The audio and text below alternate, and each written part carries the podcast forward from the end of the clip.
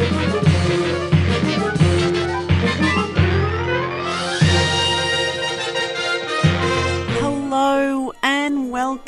to Lost in Science for another week. My name is Claire, and this week on the show we are celebrating International Day of Women and Girls in Information Communication Technology, and I'm joined by a special guest, Dr. Linda McIver, who's the Executive Director of the Australian Data Science Education Institute. Stay tuned for a fascinating conversation with Linda all about machine learning and AI. Get a bit of a lowdown on, you know, some of the real dangers that lie in how implicitly biased these algorithms in machine learning are and why we should be a bit more worried about that than AI becoming sentient any time in the near future. And coming up later on the show, Chris is out in the wild experimenting again. Yes, um, this time he is in the park with his kids on a swing. Uh, seriously, you have to hear it to believe it. It is amazing.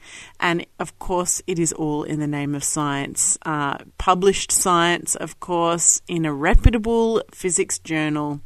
Chris will be replicating some very detailed and technical research that explains how you can use physics to pump a swing and have um, the best, most scientific time ever. So, on with the show.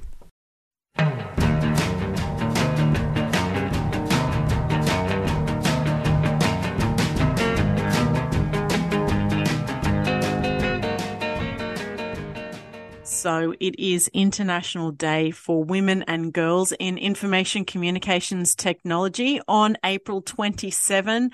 And to celebrate, I have none other than the wonderful friend of Lost in Science, Dr. Linda McIver, Executive Director of the Australian Data Science Education Institute. Linda, welcome back to Lost in Science. Thanks so much. It's great to be here, Claire. Ah, it's good to have you back. Um, now, I was just thinking back, last time you were with us, it was probably about five or six years ago. Um, it was an International Women's Day show that we had, and we were speaking a lot about a lack of representation of women in STEM broadly, but I mean, your area is in data science and in ICT. And sort of reflecting on that, there have been so many advances that have happened in that, in your space, in data science, in ICT, especially, you know, when it comes to machine learning. Everyone's chatting the chat GPT and Yep. artificial intelligence. I'm curious to know how what what are your thoughts about this and especially as someone who's been thinking about gender representation in ICT. How have your thoughts changed in the last 5 or 6 years? I think the thing that I've really um, zeroed in on is that change has to start really early.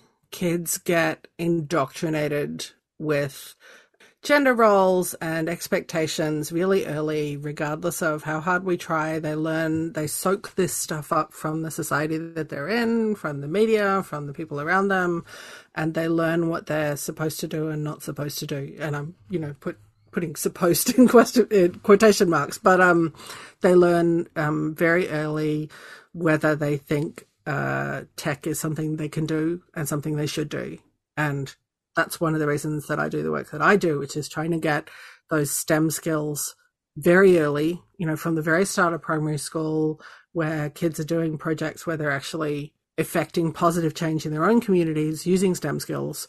And that's that's how we teach them that STEM skills are something they can do and something that's worth having. And that is how we will change the representation in industry because at the moment industry is run by people who have those gender roles in their heads Mm. and it's also you know the people the, the kids coming through into university and what have you have those have those stereotypes in their heads and so we're getting a lot of kids and not just girls it's uh, non-binary kids and it's also a lot of the boys who are not Mm. choosing tech because what they've learnt at school is tech is boring and it's pointless and it's robots pushing each other around in circles and like it's it's not relevant to them Mm. so we have to teach them that tech is relevant to them because if we have tech constantly designed by, as my husband put it earlier today, uh, pizza eating tech bros, then we get software that does things like tells you your period is invalid, and that's a true mm. story, uh, or um, that you know is completely unusable for blind people, or that doesn't recognize the skin of people of color. Like it's just so many examples of bias and discrimination and stuff built into software because it's mm. built by Pizza Eating Tech Bros. Absolutely. And you've written an excellent article about this issue of bias in artificial intelligence and machine learning and how it can be, you know, me thinking about, I guess, you know, bias in AI. I'm like, well, can't we just program that out of AI? You know, isn't isn't that something? If we're aware of it, then you know maybe we can put in the necessary measures for it. But you've presented a good, an excellent article as to why that might not necessarily be the case. So can you sort of explain a little bit about about that for us? What happens with what we call AI, but which is actually not intelligent at all? Um, what happens with machine learning is what I'm going to call it. Um, is that we train it on you know, vast data sets. So we pull, you know, huge amounts of data down off the internet and we feed it into these programs. And then we go, hey, they're unbiased. Mm-hmm. But that would mm-hmm. only be the case if the huge amount of data that they pull down off the internet was unbiased. And we know that's not true. You know, if you do a Google search for professor, you still get something like 89% pictures of men. Yeah. Um, basic things like that. But also, you know when we when we have these machine learning systems um, so the example i used in the article was uh, human resources so we're using ai a lot for recruitment purposes mm. and when you feed stuff into an ai not only does it learn the biases that you fed in. So if you fed into an AI, we mostly hire men for this role. Mm. You know, you don't explicitly say that, of course. No one explicitly says that, but you feed it all the people you've hired and they're almost all men. Yeah and then you feed a woman's resume into that system or even more likely to be discriminated against you feed a non-binary person's resume into the system and it goes oh, i haven't seen one of those before they are not the kind of people i hire mm-hmm. therefore it throws it out and in doing so it reinforces yeah. the idea these are not the people who make it through the system and so what you've got is once again, uh, a system that is biased, a system that's, you know, basically white men hiring other white men. But worse than that, you can't interrogate it. You can't understand how it's making its decisions. And we have these rabid, fanatical machine learning fans who say, but machines are unbiased, when actually what they're doing is magnifying the bias and baking it in and making it uncontestable which is just catastrophic. What are your thoughts around how, you know, open these doors that may have been closed again by these um this machine learning? I think one of the big dangers that we haven't talked about and which is absolutely key is that we tend to bend at the knees when a computer tells us something, we kind of bow and go, yes, you know, of course it must be right and and we just fold. And so it's very difficult for us to to apply that rational skepticism, that critical thinking to anything that a machine puts out. We know from various studies that even when we tell people that computers that, that the system is wrong and you should believe yourself over the system, mm-hmm. people still believe the system over themselves because it's a computer and it must be right. We have this: computers are right. If the pro- if there's a problem and it, the, there's something the computer's saying and something you're saying, the problem is obviously with you, not the computer. And it's it's that's a real danger because that means we're not even asking questions of these systems. Um, and so, what we need to do is we need to build that skepticism. Um, we need to build that rational, critical thinking. So, when I say skepticism, it's a loaded term now. Yeah. uh, yeah. I don't mean skepticism based on what some dude said on YouTube. I mean skepticism based on data and evidence and, and, you know, what the science tells us. And that's really hard to apply to these closed black boxes. Um, but we can do things like when the, the CEO of a of a Melbourne based AI company came on was quoted in the Guardian recently as saying AI is the only way to remove bias, and and we we have to be able to we have to know enough as a society to challenge that to go that's not true ai systems are biased they were built by people mm-hmm. they were mm-hmm. trained by people mm. they were mm. fed data that was created by people there is yeah. bias in all of those steps show me where you've removed the bias yeah um, so that's so, education right yeah. we have to we have to train people to be able to ask those questions we have to we have to ask them loudly and and teach people that computers make mistakes. Um, and it comes back to those STEM skills that you were talking about before, right? Exactly. So this is why I'm going to do a shameless plug here. Please. but, um, the book that I wrote a couple of years ago is called Raising Heretics: Teaching Kids to Change the World, and the heresy part is really important because if you can't challenge what everybody knows to be true, then you can't ever progress. Um, and I, there's a lot of examples in the book of, of, various scientific heresies that were challenged, and you know, people, were people scientific orthodoxies that people challenged uh, and had to be heretical to do so. That turned out to be correct. But my favourite one is the idea that COVID is airborne, um, mm-hmm. because that took two years to really get scientific credence, even though the evidence was in very early on, within months of the pandemic being declared. We knew it was airborne, but we weren't, um, it wasn't being publicized because the orthodoxy said respiratory diseases are droplet spread.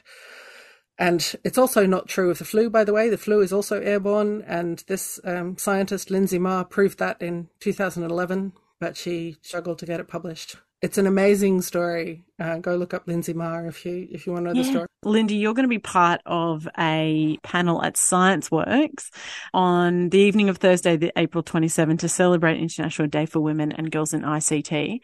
Can you tell us what we can expect? Um, it is a Melbourne-based event, but I believe it will be broadcast as well you can buy tickets to it and attend online and then you also get two weeks access to the to the recording uh, and you can submit questions to us. I think that's going to be the really interesting part. Um, but it's also, I believe, going to be broadcast as part of the ABC's uh, Big Ideas program. So that's exciting. Fantastic. Um, but the panel is basically just talking about AI. What are the issues? What are the potential benefits? What what can AI do for us? And what mm. do we need to be wary of because um, mm-hmm. the the publicity from the industry is all oh we need to be wary of AI becoming sentient. That is a huge red herring. They're all going look over there, worry about AI being sentient, whereas the actual fear, the actual worries we should be having are about the bias and the dangers, and they're trying not to not mm. to let anyone think about that. They're going, look over there, worry about sentience, which is just not an issue at the moment.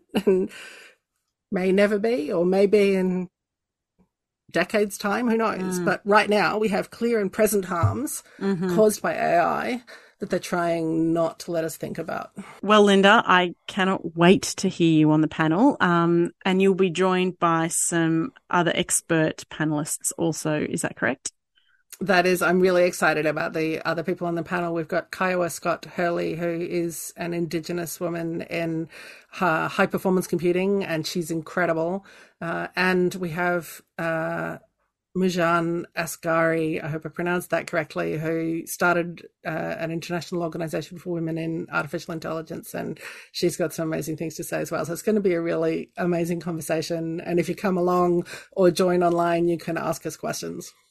Sounds like an absolute cracker. And what, what a brilliant conversation to mark the day of women and girls in ICT. So thanks again, Linda, and um, can't wait to hear more. Thanks, Claire. It's been fantastic to be here. I think we're lost. We're not lost. Not even any short range radio signals yet? Except for a single, very powerful radio emission. Of course, a transmitter of that sort isn't exactly standard equipment. Science and technology must be absolutely mind boggling. Of course, that's uh, it's mostly on the theoretical side. Well, so far. Across Australia on the Community Radio Network, you're listening to Lost in Science. All right, yes, you're listening to Lost in Science. Now, as a parent of young children, I, of course, have spent a lot of time pushing a swing yeah, they they have a lot more patience, toddlers, for uh, for being pushed on a swing than a parent has for the time spent doing the pushing. generally. I mean, this is why there are multiple automatic swings on the market to uh, to push your little babies uh, without you having to do it yourself. Um, I guess so. But look, yeah, the ultimate thing though is for the child to become independent and to be able to push themselves on the swing. And this is what I want to talk about. This is the the ability that pretty much everyone learns of how to generate, as you said, their own energy, angular momentum to make the swing move on its own. I actually briefly attempted to explain this to one of our kids how to do it. I think we were on we were on parallel swings. I was he was on one swing, I was on the other one. I said, "Oh look, this is what you do," uh, and I realised that a, I did not really understand well enough how it works to be able to describe it, and B, he did not quite have the capacity to understand what I was saying. It's it's also yeah, it's also not a very visually easy thing to see what someone's actually doing, like what sort of motions they're making and where they're putting pressure and things like that to actually get anything to happen. Yeah, so the perfect story for radio, basically. Um, anyway, but this was this was also inspired not just by my playground experiences, uh, recent and long ago, but also by a new piece of research that was published in the journal Physical Review E, which I have to say is actually one of the the top physics journals. So there's a whole suite of journals in the Physical Review family, and they are pretty high profile. They're you know they're up there in the high tier um, physics journals. Um, I myself have had papers published in Physical Review A and Physical Review D because they're on different topics. Um, but Physical Review E seems like it's quite a special one based on this particular um, research, which was done by um, Chiaki Hirata and colleagues, mostly in Japan, but we have an Australian representative, Michael J. Richardson from Macquarie University, was also involved in the research. Essentially, what they have done is they have built a detailed model that describes how pumping a swing works, a mathematical model, I should say and then they have done some computer, I guess, simulations using this model, and they did experiments to confirm whether their model was correct or not. And yeah, it seems pretty comprehensive. It's a pretty good detailed model, and everyone seems quite impressed, although it leaves a few questions unanswered, as we will get to. But essentially, at its most basic, a swing is a type of pendulum. Yeah, I was I was just going to say a swing is just a pendulum, right? You don't just get a pendulum to start moving without putting some energy into it somehow. No, absolutely, absolutely. But yeah, so a swing is a pendulum, and a swing swing like a pendulum swings generally with a fairly constant frequency. If you remember any of your, if you've actually studied this at all in physics, remember for its the simplest kind of approximation, the uh, the the period or frequency of a pendulum depends only on the length of the the string or chain in the case of a, a swing, and the acceleration of gravity. Right. So it's it's a pretty simple mechanical system. But as you said, yeah, it doesn't keep start moving on its own. So you need to get it moving. Now you can clearly be pushed by an adult or be pushed with your own feet. So I guess we can consider you might start off with that way. The way that the pumping works, at least to get you going, has been understood for quite a while. I think there were some studies done on this in the 1970s First of all, this is this is a long running piece of research, I should say. And look, essentially, what's happening, like you said, it's it's a it's a pendulum. It's not going to move on its own. So what you do is by moving yourself backwards and forwards in the swing seat, you are changing location of your center of gravity, and so you are essentially making the pendulum move by yourself. So if you think about it, you lean forward in the swing then what you have done is you have moved the center of gravity forward. It's now like the pendulum has tilted forward because that's effectively what the, the center of mass is doing. And so then that will cause it to swing backwards again. Oppositely, if you lean back, then what you're doing is moving the center of gravity backwards and you're making going to make the pendulum kind of move forwards. Yeah. So that's what you're essentially doing to get it going. So when the swing is hanging straight down, you're leaning either forwards or backwards, depending which way you want it to move, and you are putting energy in the system. You are putting angular momentum, or water pick in the system to make it swing backwards and forwards. Yeah. Now, so the the previous understanding before this latest groundbreaking research, not really, uh, was essentially assuming that's what the person is doing. They're going to be oscillating their body backwards and forwards in a fairly kind of constant frequency. And so generating more and more energy into the system, making it swing higher and higher. Except that's not the way a swing really works. For one thing, as I said, the, the frequency depends on just the, the length of the, the chain and the acceleration due to gravity, but that's only an approximation for small angles of the pendulum. When it swings at higher amplitudes, at higher angles, then the, the frequency changes, the period actually gets longer. So to keep your pumping working, you have to change the frequency that you are oscillating backwards and forwards at. But not only that, when people actually do it, the way that they actually swing backwards and forwards changes as well. What happens is when you're at the high amplitudes and you want to keep this happy swinging going at a huge rate, what you find is instead of kind of making your leaning forwards and backwards when the when the chain is hanging vertically, you tend to do it at the ends of the of the oscillation. So when you swing right backwards, you lean your body back, and so you move your center of gravity way back, and so to give a bit more oomph into it. And so when it goes forwards, you lean your center your body forwards to give a bit more oomph into the motion. So instead of getting the swing, it's basically two phases to it. It's getting the swing going, which is one way of pumping, and then there is keeping the swing going, uh, which is at a different kind of phase, if you like, in relation to the way that the swing is going. So you change the way that you're pumping depending on how high it is swinging. Okay. What they have done in this in this paper is, as I said, they've they created a fairly detailed mathematical mathematical model to describe how this works and how these different kind of motions are working together to make the, the swing pump. So I went down to the playground and the local playground and I thought I would have a go at doing this. Now I recorded some of my audio. Now I'm going to play this for you, Stu, and you can hear me trying to replicate the results of this paper. Now I did feel a bit silly sitting on a playground swing recording myself trying to emulate a physics paper, but I guess it's not as silly as the people who built an experimental setup in the laboratory and got volunteers in to, yeah, actually measure the physics of it. It's, it's not just audio of you on the swing going, wee, is it, Chris? It is a lot like that. So we'll play it and you'll find out. All right. So here I am sitting on a swing and it's not moving. Now, if I lean myself back, then I change my center of gravity. If I lean forward, moves it forward again. And by doing that, I can set the swing swinging. Now it takes a while to build up to a big amplitude, so we're just going to cheat a bit with my feet. But when you're doing a big swing, then what you do is apparently, according to the model, and I'm trying it now, you lean back at the highest point back, you lean forward at the highest point forward, and that's how you maintain your amplitude. So all I'm doing now is what it says, but I am following the instructions in the paper, and it seems to work. There you go. Now, it's probably not surprising, and it's not very convincing because it's just me doing the audio. But essentially, as we discussed, you don't really know how this works normally yourself, but it's been nicely described in this paper. It seems to be pretty accurate.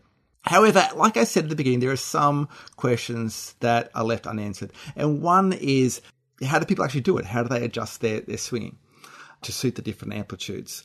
Because the the amount of shifting that you would need to do, they do some rough calculations at the end of this paper, the amount of shifting you would need to do in both the frequency of your oscillations and the, the phase that you're shifting to in relation to the, the, the motion of the swing. It's about a seven milliseconds difference per per swing that you have to change, that you have to adjust it by, which is a very fine tuning bit of tweaking.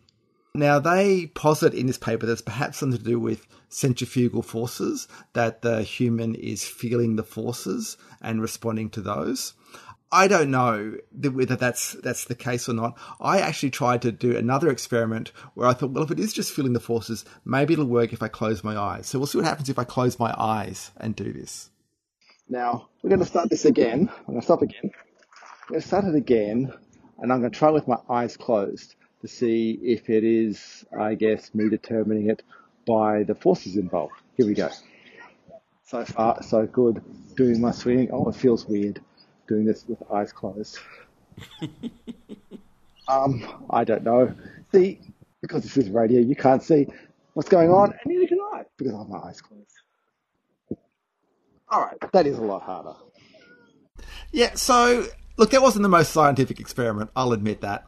Uh, it was supposed to be on a swing in a playground with my eyes closed, but essentially, I found it really difficult. That may be because I was trying to follow in my head, doing consciously what the paper said I was supposed to do, and trying to determine, deduce where the swing was. But essentially, I couldn't work out what the swing was doing. I got very confused about what I was doing. So I don't know this theory about being the forces. There may be some more work to be done on that. Um, certainly, I was not capable of really controlling the swinging that well with my eyes closed without being able to see what was going on. Um, yeah, there was some talk about when people discussed around the paper saying, you know, ultimately what you want to do is be able to say build a swinging robot to demonstrate that you fully understand doing it, but you couldn't just put the equations into the robot because it has to be able to see the amplitude that the swing. Has to be able to detect basically active feedback into the adjustment. So actually how you sense it is not clear at this point. So that is the remaining bit of work, I suppose. Um, it's nice to know that the there's not a complete understanding. We understand the mathematics certainly of playground swinging, but yeah, the complete sort of system of how the human is involved, the human operator, so to speak. Uh, yeah, that is still an unsolved part of the equation. Uh, it's exciting future for swing research, I think.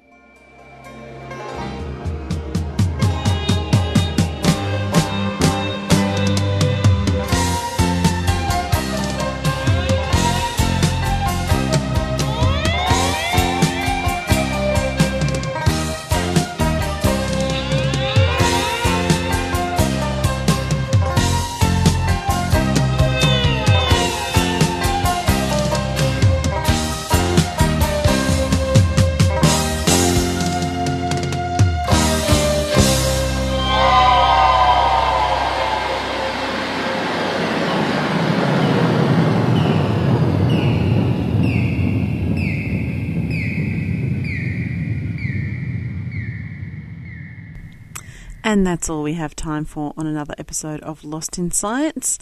Lost in Science is recorded on the lands of the Wurundjeri people and the Djurinjarj people and broadcast across Australia on the Community Radio Network with the kind support of the Community Broadcasting Foundation.